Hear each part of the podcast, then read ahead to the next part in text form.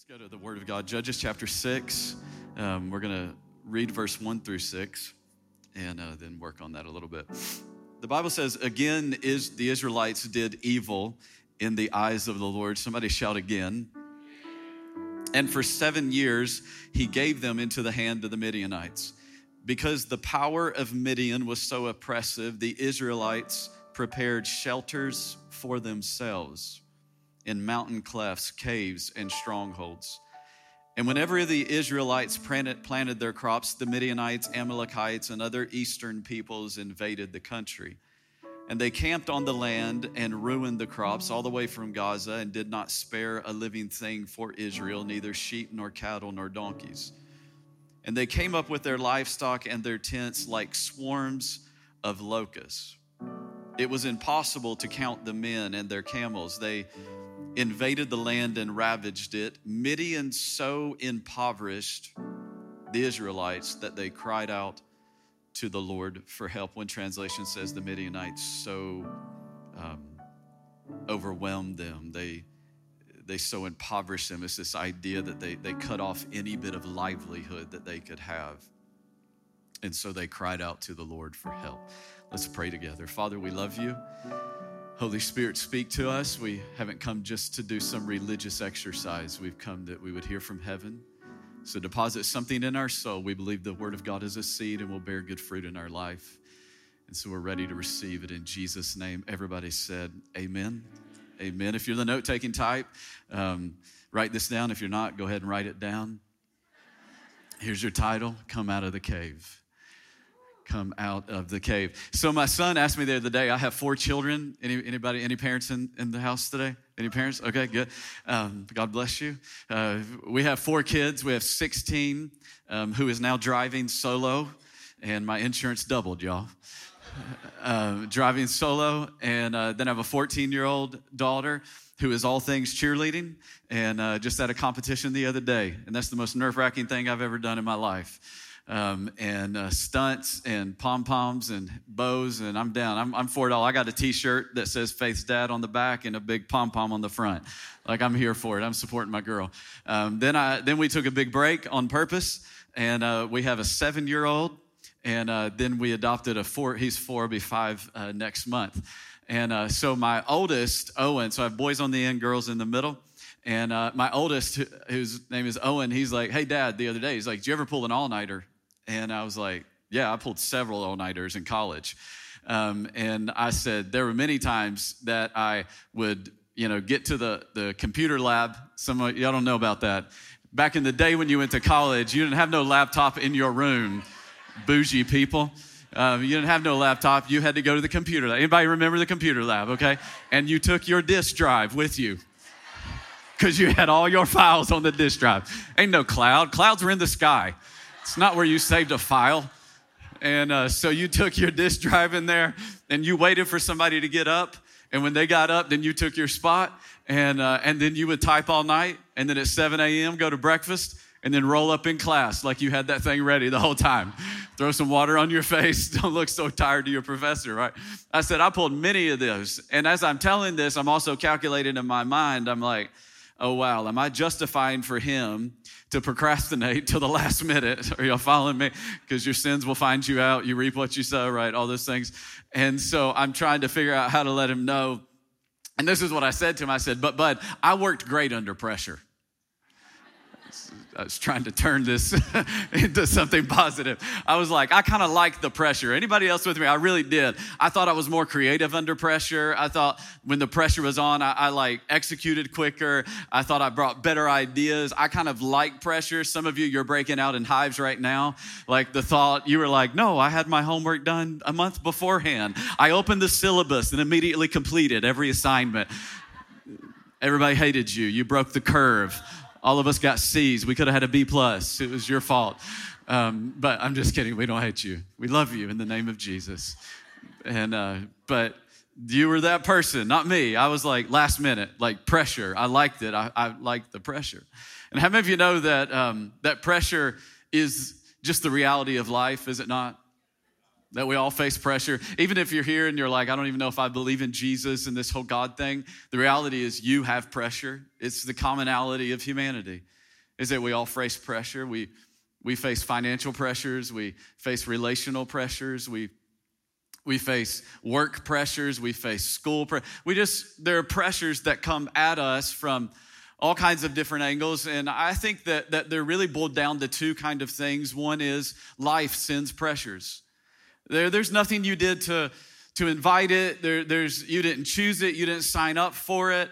Um, but just pressure came. It was the unexpected diagnosis. It was, um, it was the layoff from work that you didn't expect to get. It was the downturn in the economy. It was the company went out of business. It was um, they walked away from you and you never thought that would happen. Um, they stabbed you in the back and you thought there was deep loyalty there. Life sins. somebody shout pressure it's pressure and it's and it's constant it's consistent and it's no respecter of persons. But there's other kind of pressure that comes and if we're real honest it's because of choices we make right?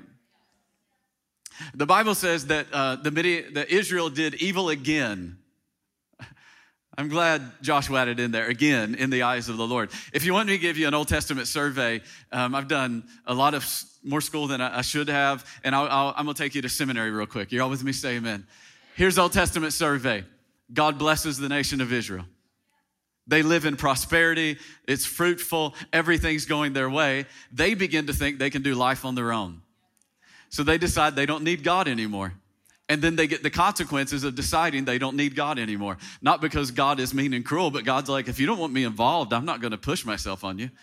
I don't have to be involved if you don't want me involved. And so they get the consequences of God not being involved in their life, and they're never good, by the way. Then they cry out to the Lord. And then what does God do? Because He's full of grace and compassion and mercy. He comes and He rescues them. And then what does He do? He begins to bless them and prosper them. And then what does Israel do? Israel goes, God, we think we can do this on our own. Are y'all with me? And then Israel ends up in a very bad place. And then what happens? They cry out to the Lord. And this is the cycle over and over like the blessing of God. God, I can do this without you now. I got things covered. And then God goes, okay, do it your way. Then doing life your way never turns out good. And then God, they cry out to God and God. And that sounds like Israel, but it also sounds like me. And I'm not your pastor. I don't know you well enough, but maybe it sounds like you that God blesses, God favors, God does what God does. And then we begin to go, oh, life is good. I can do this on my own. And then we decide in doing life on our own, we reap the consequences of that. And what happens? Pressure comes in our life. Are y'all tracking with me? And pressure will do one of two things to you it will either refine you or it will confine you. It'll either refine you or confine you. Refining is a, is a process you go through, and what comes out on the other side is better. A refining process is beneficial in our lives. Matter of fact, I was reading about this, this idea of pressure when I was thinking of this message, and I found out that um, to create a diamond, it takes extremely high heat, but 725,000 pounds of pressure per square inch. So the pressure is a gift in the moment because it's producing something that could not be produced without the pressure. Now, I don't think the carbon atoms, you're like, I didn't go to school today. I'm in a school I didn't plan to go to school. No, we did for a minute. There, there, there's, there's these carbon atoms and it takes that pressure, but uh, there's no carbon atom going, this is awesome. I mean, I don't know what carbon atoms sound like. They don't have a voice, but I'm just, are y'all with me? You got to use your imagination sometimes, right? I don't think there's any carbon atoms that, like, I love this pressure. This is wonderful. This feels so nice to me. But how many of you know that the carbon atom becoming something of value like a diamond is really good? And I would propose to you that there are some things that only can come through pressure. That I'm not saying God sends it into your life, but I do believe I serve the God that has the ability of taking all things and working them together for the good of those who love Him and are called according to His purpose. I would propose to you that there are some characteristics in your life that can only be produced, and it's on the other side of pressure. That there are some dreams and some destinies, there are some comfort places you would never get pushed pushed out of if there wasn't some pressure, and the pressure pushes you to a place that you never would have gone by yourself, but it's a place that God wants to take you. Hello, Adele. I would say on the other side of pressure, it's calling out from the other side. On the other side of pressure is breakthrough. On the other side of pressure is miracles. On the other side of pressure is healing. I wonder if there's anybody that's been through pressure that can testify that God is the God that turns what the enemy meant for evil and he turns it for good. He meant the diagnosis for evil, but he turned it for good. He meant the relational pressure for evil, but God turned it for good. He meant the job loss for evil, but God turned it for good. Because on the other side of pressure, God has a way of turning it for good. Because pressure has a way of refining you. Some of you are in a refining season. You're in a refining moment. You're, you're in a, a season where you're like, God, what are you doing? Where are you, God? And I just want to speak life over you and say, Oh, God's working. Even when you can't see it, He's not working. Just because He does not talk to you doesn't mean He isn't talking to your solution. The nation of Israel was in 400 years of bondage, and Moses cried out to God. Uh, the people of Israel cried out to God, and God didn't talk to Israel, He talked to Moses. He didn't talk to them, he talked to their deliverer. So, whenever you're crying out to God, the ear of God is not too deaf that he can hear you, nor the arm of God, according to the Bible, too short that he can't reach down into your situation. So, in moments where you're crying out to God and you don't hear God, it's not doesn't mean that God isn't working, it just means that God may be talking to the answer. This is what is happening with Israel and the Midianites, and pressure will refine you, but pressure will also confine you. And this is what's happening to Israel at this moment. If you're with me, say amen. amen. The Bible says that evil Israel did evil again in the eyes of the Lord. And then the Midianites came on them because when you decide to do life your own way, God will let you do your life your own way. And so the Midianites came in, and for seven years, the Midianites are putting immense pressure on Israel.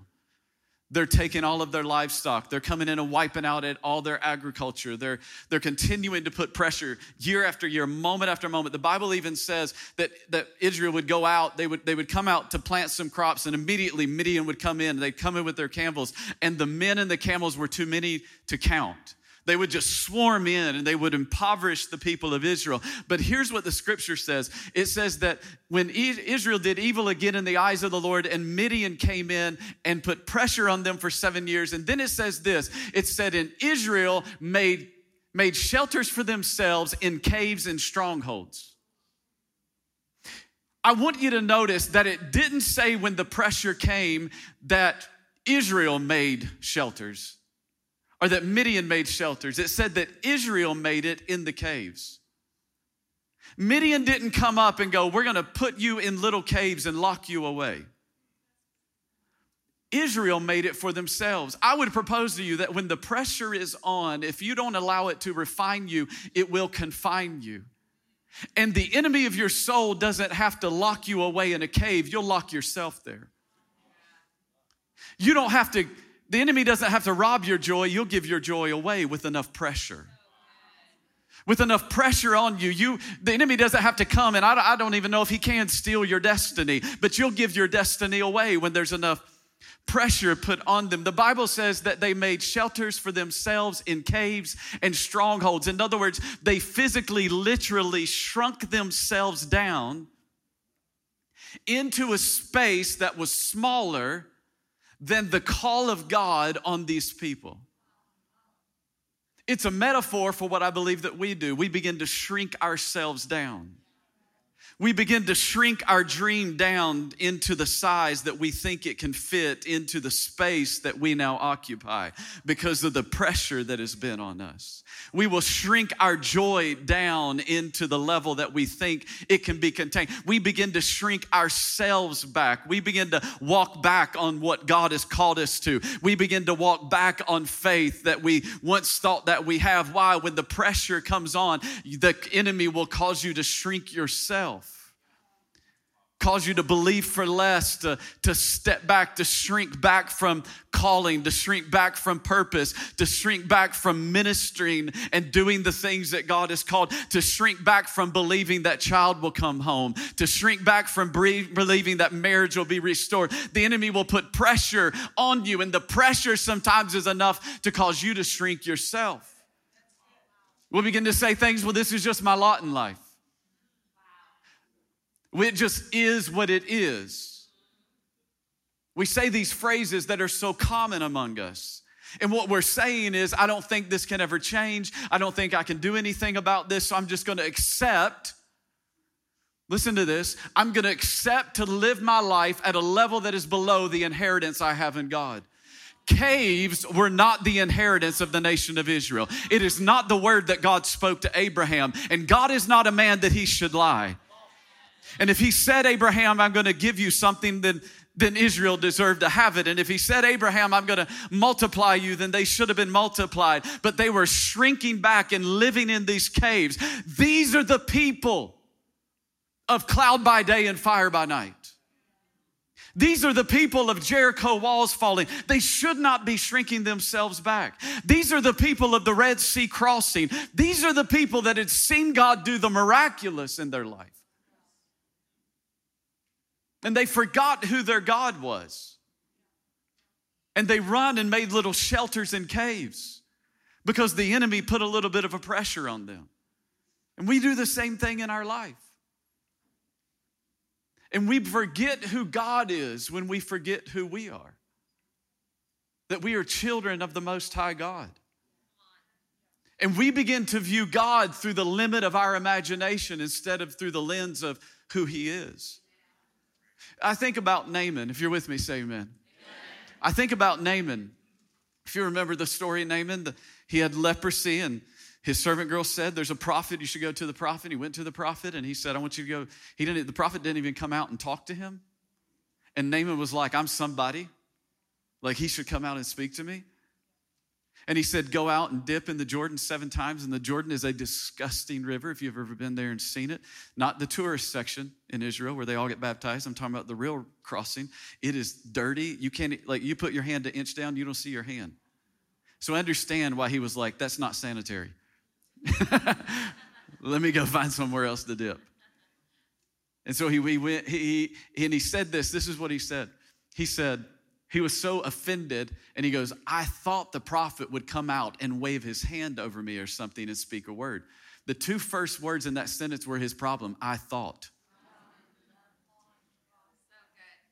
In other words, he was saying, I had a plan of how the prophet should do it and the way the prophet should do it. And how many of us we get to God and we go, God, you should do it this way and you should do it that way. And God is go, I'm not limited by your thoughts. I'm not limited by your imagination. Could this be why Ephesians 3:20 Paul wrote, He's immeasurably more than we can ask, think, or Imagine some of us have given God how to do it in our life, how to fix our marriage, how to restore our finances, how to bring our kid back, how to open up, and we are limiting God by our imagination. Can I tell you something? God is beyond your imagination. His ways are not my ways, His thoughts are higher than my thoughts. I'm going to, God, do it the way you want to do it, do it when you want to do it, do it how you want to do it.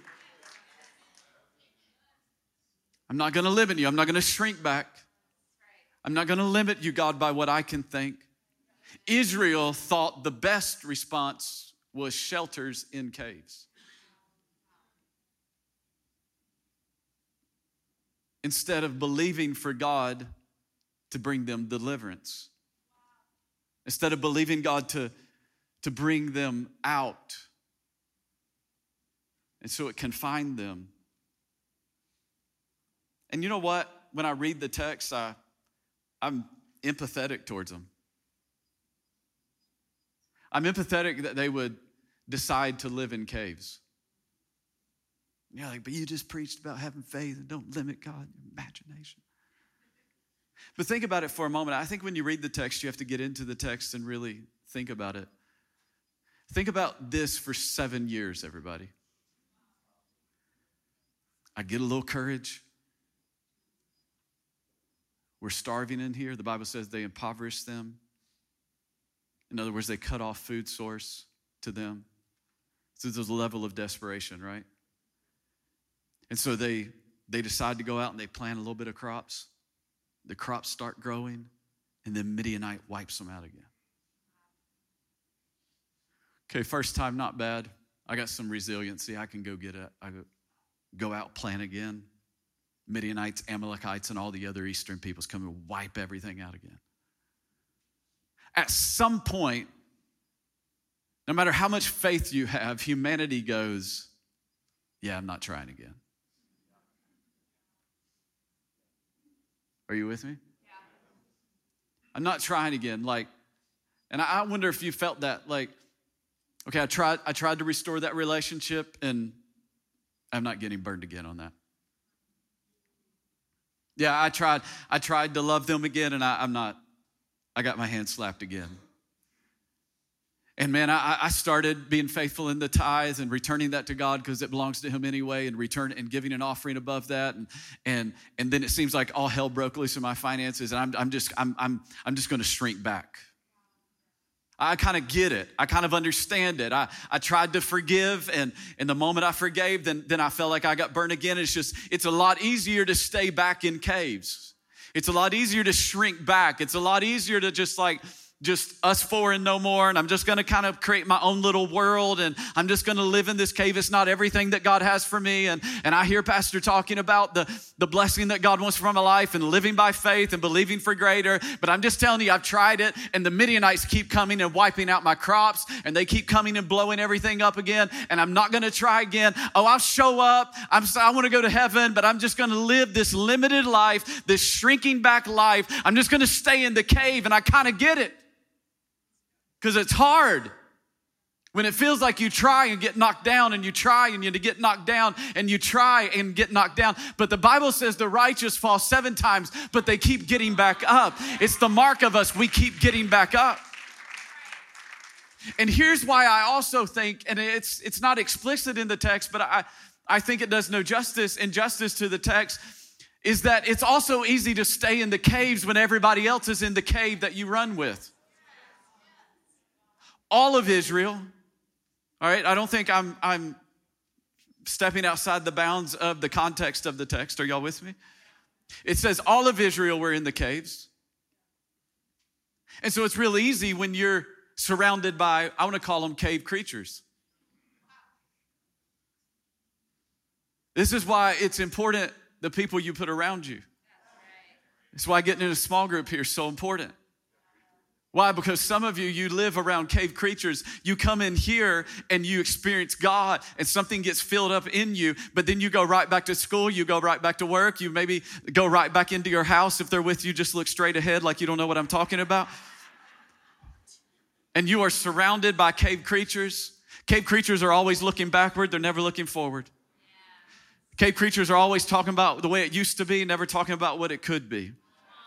And cave creatures don't want you to excel and they don't want you to prosper and they won't want you to move forward because your more forward movement shines a light on their lack of movement and they are much more comfortable to claw you back into the cave. Just stay in the cave. The moment you begin to step out and go, no, I'm gonna get in some community that is full of faith. Now I'm gonna get on a team and begin serving. Now I'm gonna get obedient in my finances. Now I'm gonna start reading my Bible and praying. Now I'm gonna start forgiving those who have hurt me. I'm gonna start loving those who don't like me. I'm gonna start serving the city and making a difference outside the walls of the church. I'm gonna come to miracle offering full of faith with a gift that honors God. And the cave creatures around you be like, oh, well, you just just too good for anybody now, aren't you? Oh, you just think you're somebody. Oh, you're just holy now. You holy roller now. Oh, you just think you're something. No, no, no. I'm just determined that I won't live in the cave anymore. I've just determined that it's been far too long that I've lived in a cave that I put myself in. The enemy didn't put me there. My mom and dad didn't put me there. Enough pressure came on and I put myself there. I started shrinking back and living with limited thinking and limited faith, but it's not time for me to live that way anymore. I'm coming coming out of the cave. And here's the deal if you live in the cave too long, your cave will become a tomb. Your cave will become the place that your dreams die. And the cave will become the place that vision dies in your life. And the cave will become that something on the inside of you dies. You may still show up. You may be walking. You may go to work. You may go to school. You may come into church. You may tune in online. You may do all the things, but you can be in the building and not be present.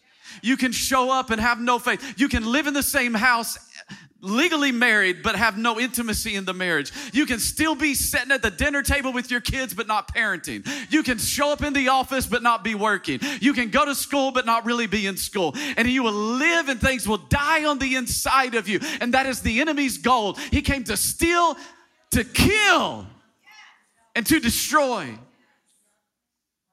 And a lot of times he doesn't have to come and kill things himself and destroy himself. He just have to put enough, he just have to send Midian to put enough pressure on you. And you'll forfeit yourself.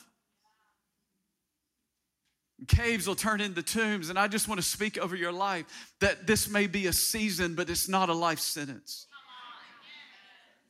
that you may not be able to see a way, but we serve the God that is a way maker. I feel like God sent me today to tell somebody it's time to get out of the cave. It's time to come out of the cave. I speak in the name of Jesus. It's time for you to come out of the cave. Stop shrinking back. Stop stepping back. Stop living with limited thinking. Get out of the cave. You serve the God of the Red Sea parting. You serve the God of the cloud by day and fire by night. You serve the God who is immeasurably more than you can ask, think, or imagine. Get out of the cave.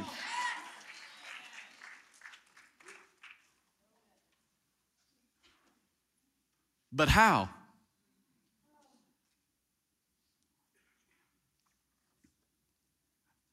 I love what our friend Holly Furtick says. She goes, Hallelujah, but how?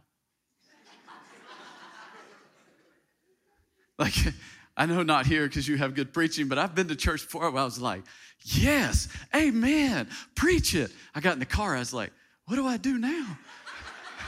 like, I'm fired up, but I have no idea where to go. Like, I'm fired up, but I don't know what to do tomorrow morning. So, real quick, let me give you how. We said hallelujah. Let me tell you how. It's found in the next few verses. I should have brought my reading glasses. I'm 40. I'm in my 40s, y'all. It's real. It is real. These small print Bibles, they're from the devil. Your boy's about to get a large print. Man. It says when the, when the Israelites cried, cried to the Lord because of Midian, he sent them a prophet and just, this is free, because whenever you cry out to God, God will always give you a word. Some of you are crying to God, waiting for God to do something. God will give you a word for you to do something, and the miracle comes on the other side of you responding to the word. Put mud on your eyes, go wash them off, then you can see. That Guy'd still be blind to his death if he'd have never washed his eyes. The miracle wasn't in Jesus touching his eyes. I ain't preaching heresy. The miracle happened when the man obeyed the word that Jesus gave him. Go wash your. Anyways, that's not part of this. Who said, This is what the Lord, the God of Israel, says I brought you up out of Egypt, out of the land of slavery. I snatched you out of your oppressors. I drove you from before before you and gave you their land. I said to you, I am the Lord your God. Do not worship the God of the Amorites in whose land you live, but you've not listened. So God's just let I just want to remind you how we got here. He's gonna fix it, but he's I just that's one of my favorite part of this story. That God's just like, just reminding you. You got it. Okay, we on the same page. Now we're gonna fix this. He said, Then the angel of the Lord came and sat down under the oak in Ophrah that belonged to Joash the Abi, Abi. These names, wow. Where his son Gideon was threshing wheat in a wine press.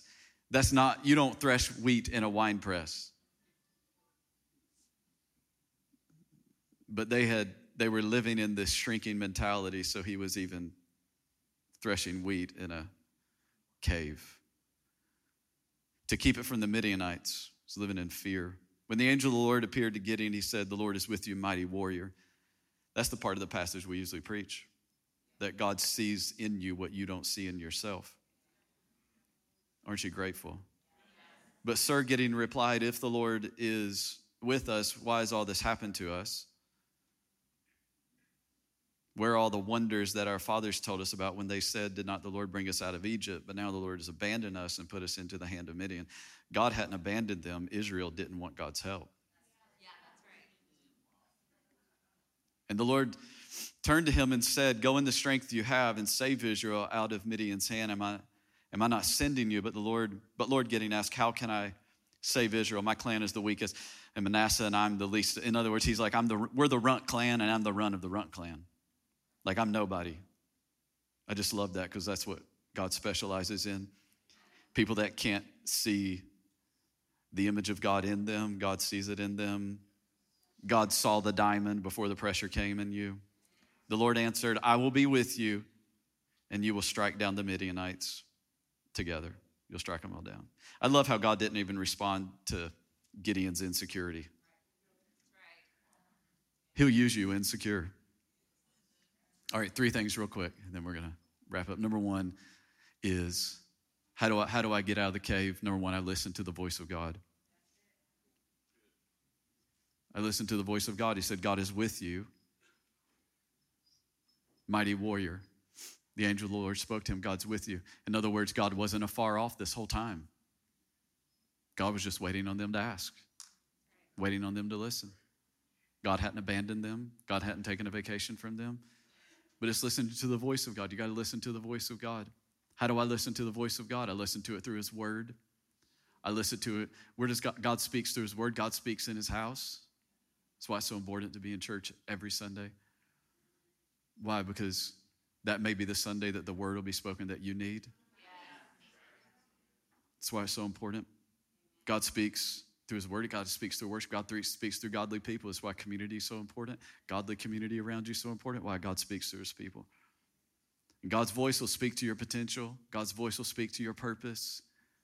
God's voice is not the voice of condemnation, maybe conviction, but it's not the voice of condemnation. You got to listen to the voice of God. Number two, start with what you have. He said, Go in the strength you have. Some of you are waiting to come out of the cave till you got it all mapped out. No, no, no. Start with what you have. In other words, go doubting, go scared, go without the full plan. I'm not talking about irresponsibility. Are you following me? But I'm talking about you got to start with what you have. If you wait till you have everything to go, you'll never go. You got to start where you're at. Start with what you have. Start with where you are. Start with what you can do. Don't, don't focus so much on what you can't do and what you don't have and what, what is limiting. No, no. Just start with what you have and step out. You may step out scared. You may step out feeling like I, I'm, I'm not sure that I'm the guy or the girl. No, no. Just step out with what you have. Start where you have. And number three, trust that God is going with you. He said, Gideon, we're going to go do this. I'll be with you. And if God's with you, that's all you need. So trust that God is with you. Trust that the same God that led Egypt out of slavery is the same God that is with you today. It's not a different God. Are you following me? The same God. It's the same God that, that was the cloud by day and fire by night. That same God is with you right now. The same God that caused Goliath to fall is the same God that is with you right now in this moment. The same God that, that spoke in and created the world, that same God is with you right now. The same God that, that created all that you see, that breathed you, that, that breathed life into you, that same God, it's that same God. The same God that caused Jericho walls to fall down, that same God. That same God. And some of you are like, Pastor, but I don't even know if I can do any of this because my cave have become a tomb and I feel like things have died. Well, I've got good gospel news for you. Our God specializes in turning tombs into testimonies. Lazarus was dead for four days. They said he probably smells by now, and you may think there's so much dead stuff in me, I may stink. And he said, Lazarus, come out. Why? Because he specializes in resurrection. He specializes in bringing life into dead places. So come out of the cave. The Israelites came out of the cave. Lazarus, a tomb, was but a cave. He specializes in bringing people out of caves, but you got to listen to the voice of God. You got to start with what you got. You got to trust. It's the point where your faith and God's faithfulness collide. That the same God who did it for them, and the same God who's done it for other people around you is the same God that will do it in your life today. Do you receive the word today? Do you receive it today?